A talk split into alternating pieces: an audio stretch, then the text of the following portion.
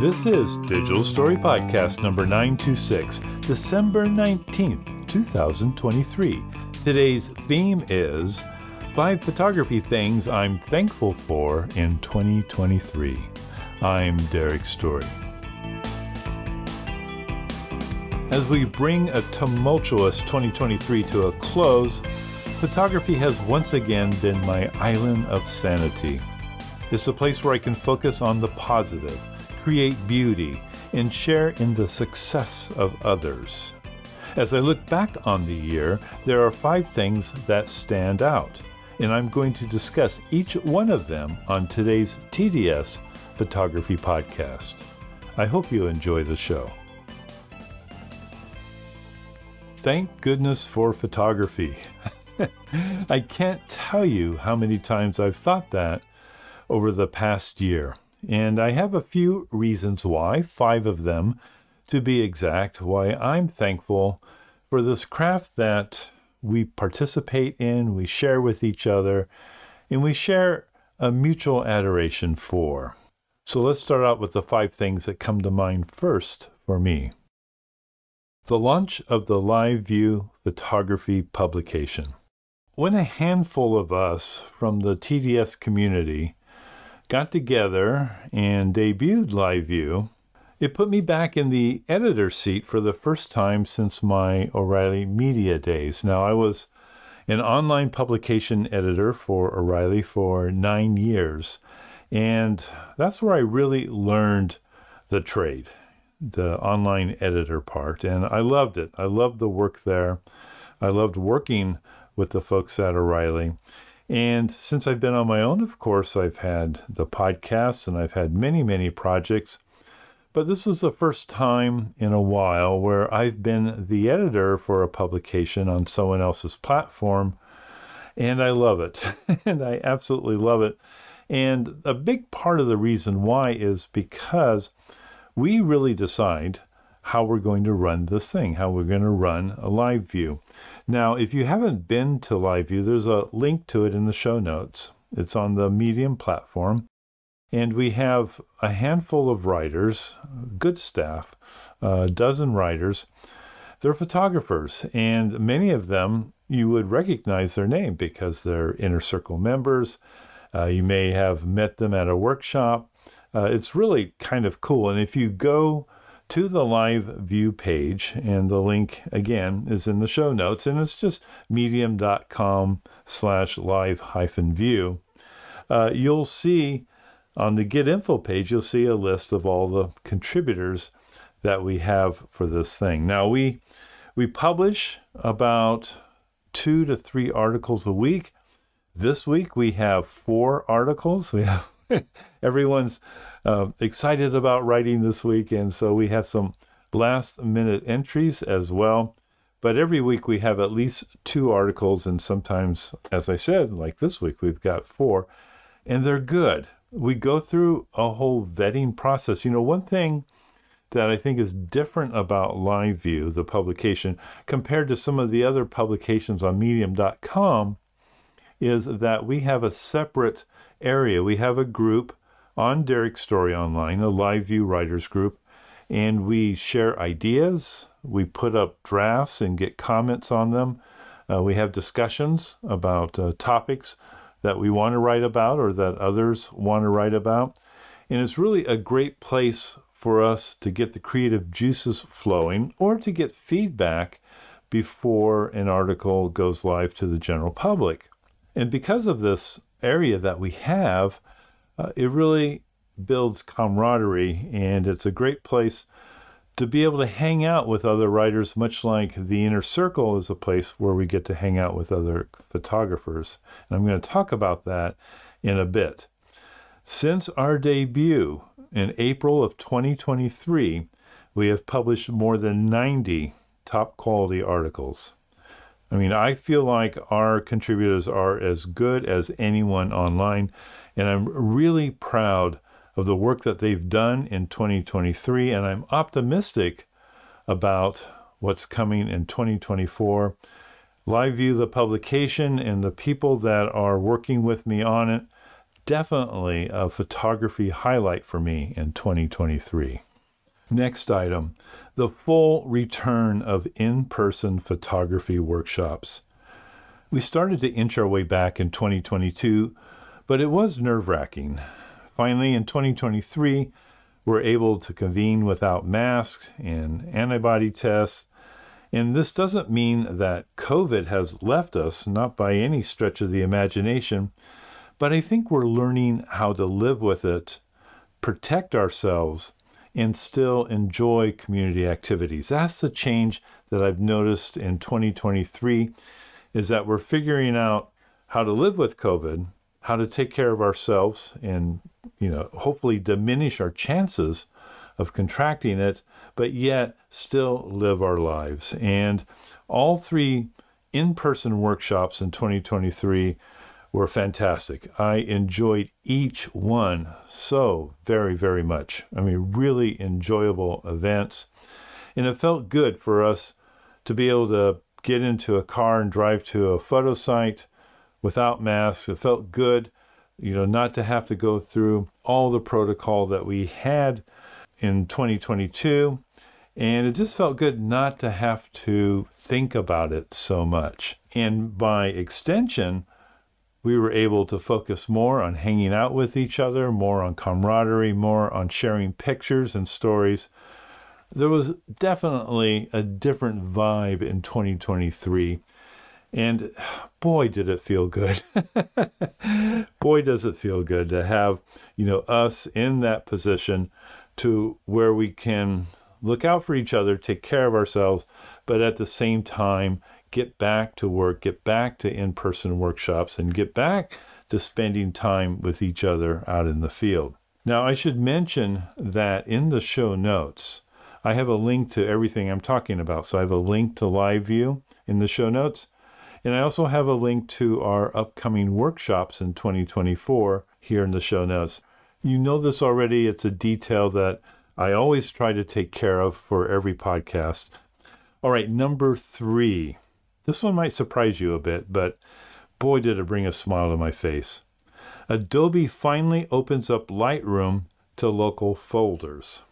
Now, the problem with the app, formerly known as Lightroom Creative Cloud, was that it was tied to the cloud, and that just drove me nuts. Well, finally, this year, and I'm talking about just recently, Adobe took the handcuffs off Lightroom, letting us use it for pictures on our local drive. Now, this changed everything for me because I have an area of my drive where I have all my picture folders and I organize them by month and date and name, and they're there. And so the masters are there, so I can tap those masters from DxO Photolab, from ON1, from Lightroom Classic, but now I can tap them from Lightroom, the new Lightroom, and it's super easy and it's super efficient. Yet, when I work on a batch of images and there's a couple that I want to send up to the cloud, they make that super easy as well. So finally, Lightroom, the modern version of Lightroom, is ready to work with my way that I like to do things. And I think it's a fun app. I like it. I know some folks prefer Lightroom Classic because it has a lot of extra tools. But the fact is that Adobe's been working on Lightroom, the newer version. They've been working pretty hard on it, and it has a lot of tools too. And it gets a lot of the new stuff, such as Lens Blur, you know, which is brand new tool that's just absolutely fantastic. And I like it because a lot of times I'll use Lightroom when I'm testing a new camera because Adobe's so good at having those raw profiles ready before everyone else.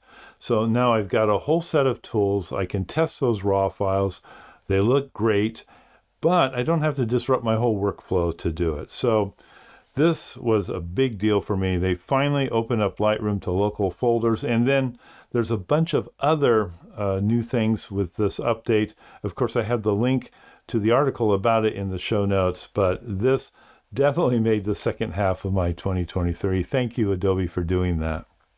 Number four, Nikon releases the ZF. And you probably had a feeling that this was going to make my list. But let me tell you a little bit about why.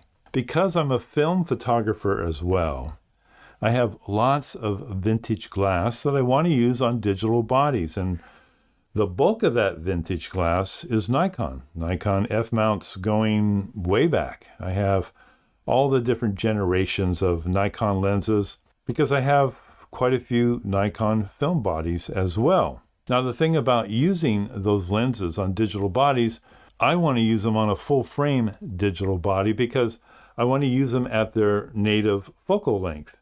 So, for instance, the Olympus Pen F, another camera that I absolutely adore, I can get an adapter and put those lenses on there, but then suddenly a 35 millimeter f2.5 Nikon lens becomes a 70 millimeter lens, and I really want to shoot it at 35 millimeter. The 50 millimeter becomes a 100 millimeter, and on it goes.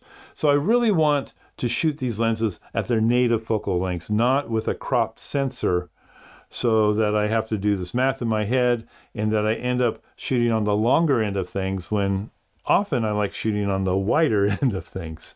At the same time, there wasn't a full frame mirrorless body that was calling to me. I mean, they're great.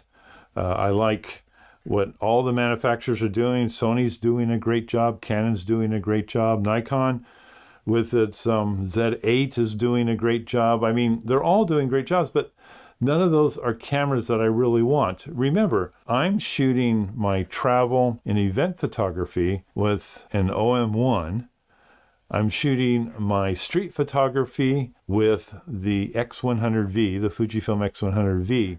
So I'm kind of in that realm, and I wasn't seeing a camera on the full frame market that sang to me.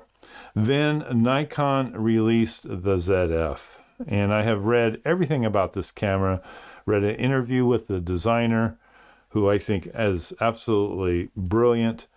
And what they did with the ZF that impressed me so much was instead of saying, okay, how many things can we leave off this camera and still charge $2,000? The attitude was, how many things can we pack into this camera for $2,000? And that's really what it feels like when you pick this up. Now, it has the look and feel that I want. My vintage lenses look fantastic on it. And then, you know, depending on how old they are, with the D series and the G series, I get EXIF uh, data as well and programmed exposure and all that good stuff. It's really fun for me to use, and I appreciate what Nikon has done here, but I really appreciate how well they've done it. So now I have the ZF for my mix and match personal projects that complements my OM1 and complements my X100V I'm very happy, and this was definitely a highlight. And finally, number five, the blossoming of our online community. So we've had the inner circle for a while now, but 2023 was the year that this group reached critical mass and became the vibrant online community that I had always hoped it would. Every day I check our inner circle space on Derrick's Story Online to see what's going on and what people are talking about. And my vision was always to provide a safe place for photographers and artists to interact without the distraction of questionable ads or flame throwing malcontents. But you need a certain number of people for that community to take off and have that vibrancy that you want you know, it may be safe and you may not have any malcontents in there, but if you don't have conversation, it doesn't work. And in 2023, we hit that point finally where every day when I tune into the site, I can see something that's going on. Uh, there are pictures being shared, there are questions being asked, there are discussions about topics that I'm interested in initiated by other members it's just a lot of fun. And this is the year that I felt like our inner circle space on Derrick's Story Online really became what I had always hoped it would, which means now that we've reached that point, 2024 is going to be even more exciting. And I really want to thank our inner circle members. not only for, you know, supporting the community, but being active community members on our online space and contributing their thoughts, their pictures, everything that they do for making this a place that no matter where we live, as long as we have an internet connection, we can connect with each other. That is a big smile on my face in 2023. Now, of course, there are other things in the world of photography and work that have made me smile in 2023, but these five things really have risen to the top. And it hasn't escaped my attention that this community is at the heart of much of this. And I really appreciate that. I really appreciate the group of folks that we have that follow this podcast, that show up uh, on our inner circle site, that come to our workshops, our online workshops, our physical workshops. Those contributions, that is at the heart of so much of what I'm talking about here. I'm thankful for each and every one of you. And I just wanted to let you know that you all, you guys, gals, and everyone else have made my 2023 a good year despite all the weird stuff that's going on around us.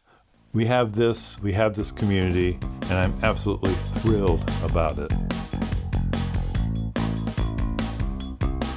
Luminar Neo adds Generative Expand to its trio of new AI tools. And you can read this entire article on fstoppers.com. I have a link in the show notes. Skylum has completed its trilogy of new generative AI tools with the addition of Generative Expand. The company has already released Gen Erase and Gen Swap. The company says this new Gen Erase tool empowers users to break free from traditional aspect ratios and add a new dimension to their original compositions. With Gen Expand, you can effortlessly extend the boundaries of your photos. Whether you're creating panoramic landscapes for vast mountain ranges, serene lakes, etc., or you want to give your favorite images more breathing room to stand out against a beautifully balanced background. Adobe offers something similar in Photoshop, and before that, they had Content Aware Fill that accomplished something similar but without advanced AI. The result could often be unsatisfying because the technology repeated parts of the images found to complete the fill. So that is kind of the setup there. Now, I'm going to go down to near the end of the article. These last three paragraphs are sort of the summary, and then there's a lot of detail uh, in between if you really want to learn more about this. Here are the last three paragraphs. The technology seems interesting but not very usable on higher resolution images. My image experiments were using a Sony a7 IV, and I saw these effects on multiple images, mostly taken outdoors. Now I'll repeat I was on a beta, and the release version may be better. If this review needs follow up, I'll provide one. I also think that part of this lower resolution problem is related to having potentially thousands of people hammering on rendering servers at the same time and companies limiting bandwidth. Still, that's a problem for the people who offer the feature to solve. If I'm going to use this technology on occasion, I want the best possible image quality. And finally, I would expect and hope as the technology gets better, we'll see better results. Luminar Neo is a capable image editor, and Skylum has had their fair share of pioneering efforts. So I don't mean to overly criticize Skylum. I use Neo all the time in my landscape work, and it's an excellent product. I appreciate their pushing the boundaries, which they often do. I just don't think Gen Expand is a home run yet but it will be useful to some photographers in less demanding use cases. In my examples, the images look pretty good at 1x, but anyone looking closely will see the problems. So I think that's a helpful review. I have Luminar Neo, but I don't have all the plugins and I don't have this suite of AI plugins for it. And I think what I'm going to do after reading this review is just sort of wait and see what happens over the next few months. There's going to be updates, there's going to be more reviews. there's going to be all sorts of stuff. And when the time is right, then I'll investigate purchasing those plugins. And that's part of the reason why I like to cover these stories on the podcast. Sometimes it comes down to timing. The products are good and they'll eventually be very good, but there is a timing issue when they go from good to very good. feels like we're not quite to very good yet with these AI tools from Skylum, but I have a feeling we will get there. I'll keep you posted. I talked a little bit about our workshop season earlier and how happy I was to have in person workshops seem normal again, right? Uh, one thing I wanted to mention we have a full complement of online and in person workshops for 2024. And if you need a last minute gift, then I have gift certificates. I can do them in any amount. All you have to do is send me an email to dstory at gmail.com. Let me know for what workshop and for how much, and then I can generate the certificate for you and then send you back a PDF that you can print out right away. An excellent last minute gift for the photographer in your life. What did iOS 17.2 do to my iPhone 15 Pro camera? Did the 5X telephoto get better? This is a question that I have heard uh, quite a bit lately, and I wanted to know the answer myself. And digitalcameraworld.com has the answer, and I have a link to the article in the show notes. Let me read you a little bit of it right now, and then you can go there for the rest of it.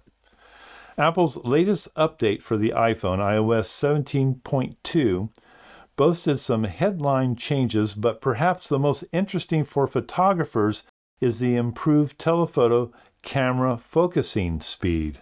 The other big photography feature is support for taking spatial video. Neither of these will garner the most attention, though. The biggest new software change is the arrival of the Journal app, a new app to reflect on everyday moments and life's special events which might also be of some interest to those looking to better integrate their photos with words they write and GPS data from hikes in the hills, for example. And I'm going to stop there for just a second. Uh, I've already looked at the new journal app and it looks very good. And I'm already thinking about ways that I can integrate it uh, with my photography in 2024 I might be doing a podcast on that, so stay tuned. But I am interested in this notion of combining apps like this with our photography to make a more full bodied experience and recollection of the work that we've done. All right, back to the article. Back to the camera. One of the best features that goes unnoticed by most users of the iPhone is its LiDAR, a distance sensor that also helps the focusing system stay very fast. This doesn't work at longer distances, however. Similarly, the telecamera doesn't boast 100% focus pixels, which the wide and main cameras have, so it's the weakest of the three when it comes to focusing, though still one of the best camera phones even before this update. Apple specifically describes the iOS 17.2 focus speed improvement as kicking in when capturing small, faraway objects on iPhone 15 Pro and iPhone 15 Pro Max. And I've got to say that it does feel quicker in lower light and otherwise, though I have to admit to no idea what is meant by a small object. I've tried this on my iPhone 15 Pro Max with its 5x camera but the improvement will also affect the 3x camera on the iPhone 15 Pro. So there you have it. When you hear, you know, just in general terms, some sort of improvement to the telephoto lens on the 15 Pro and Pro Max, what they're talking about is solving this focusing problem, or this focusing challenge, I should say, for the telephoto lens. And it sounds like they have a good solution. I have 17.2 on my iPhone right here. And, uh, you know, so if I fire up the camera and if I go to photo and I go to 5, because I have the 5X and I'm in low light here, and I try to focus, it really does feel like it's faster. Now, the thing you always have to wonder with these updates is is it really focusing faster or do I just think it's focusing faster? I don't really know. But right now, I will tell you, it seems to be focusing faster as I tap on these objects. I think it's an improvement, and I'm happy that was part of the 17.2 update. Okay, let's take care of a little virtual camera club news. I want to mention the Nimble Photographer newsletter that comes out every Thursday. Every Thursday, this newsletter comes out. It's free, just shows up in your inbox, and it gives me a chance to talk about things that happened after the podcast or that I didn't have time to include in the podcast, or just something completely different that comes to my mind on Wednesday afternoon. you never, never really know where these ideas come from. But it, it's a terrific newsletter, and I think you'll enjoy it if you're not subscribing already. There's a link to it in the show notes. You can go to thenimblephotographer.com. You can go to Substack and search on the Nimble Photographer newsletter. Even on the digital story, I have a link. So you really can't miss it.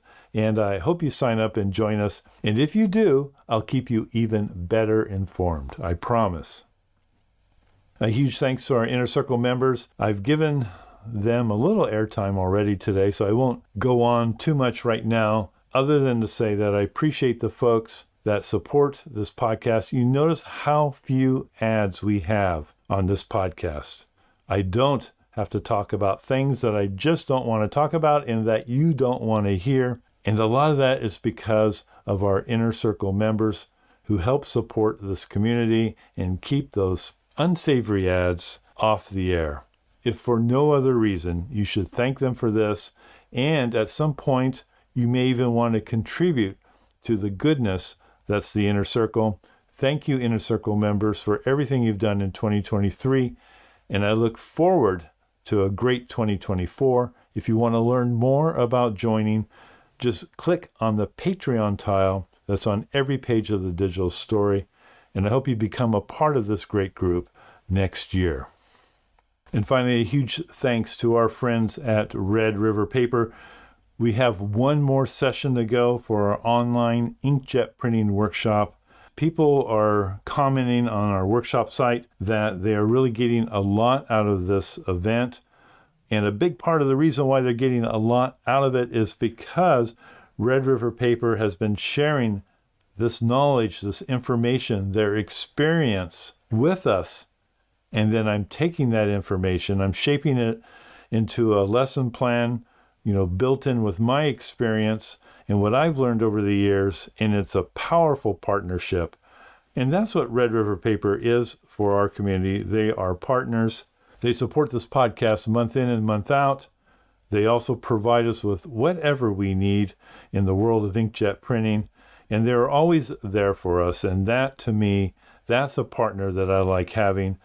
Thank you so much, Red River Paper, for a great 2023. And I look forward to working with you in 2024. If you want to get your inkjet printing mojo on, just click on the Red River paper tile that's on all the pages of the digital story. Take a look at what they have to offer and start printing out some beautiful artwork in your home or studio. And I also want to mention they have a wonderful Facebook page at facebook.com slash red river paper. All right, it's going to do it for me this week. I hope you enjoyed the show. For those of you that have holidays coming up or who are in the middle of your holiday season right now, I hope photography is part of that holiday memory making. I'll be back with more great stuff next week. Until then, be safe. Happy holidays. See you next Tuesday. Bye bye now.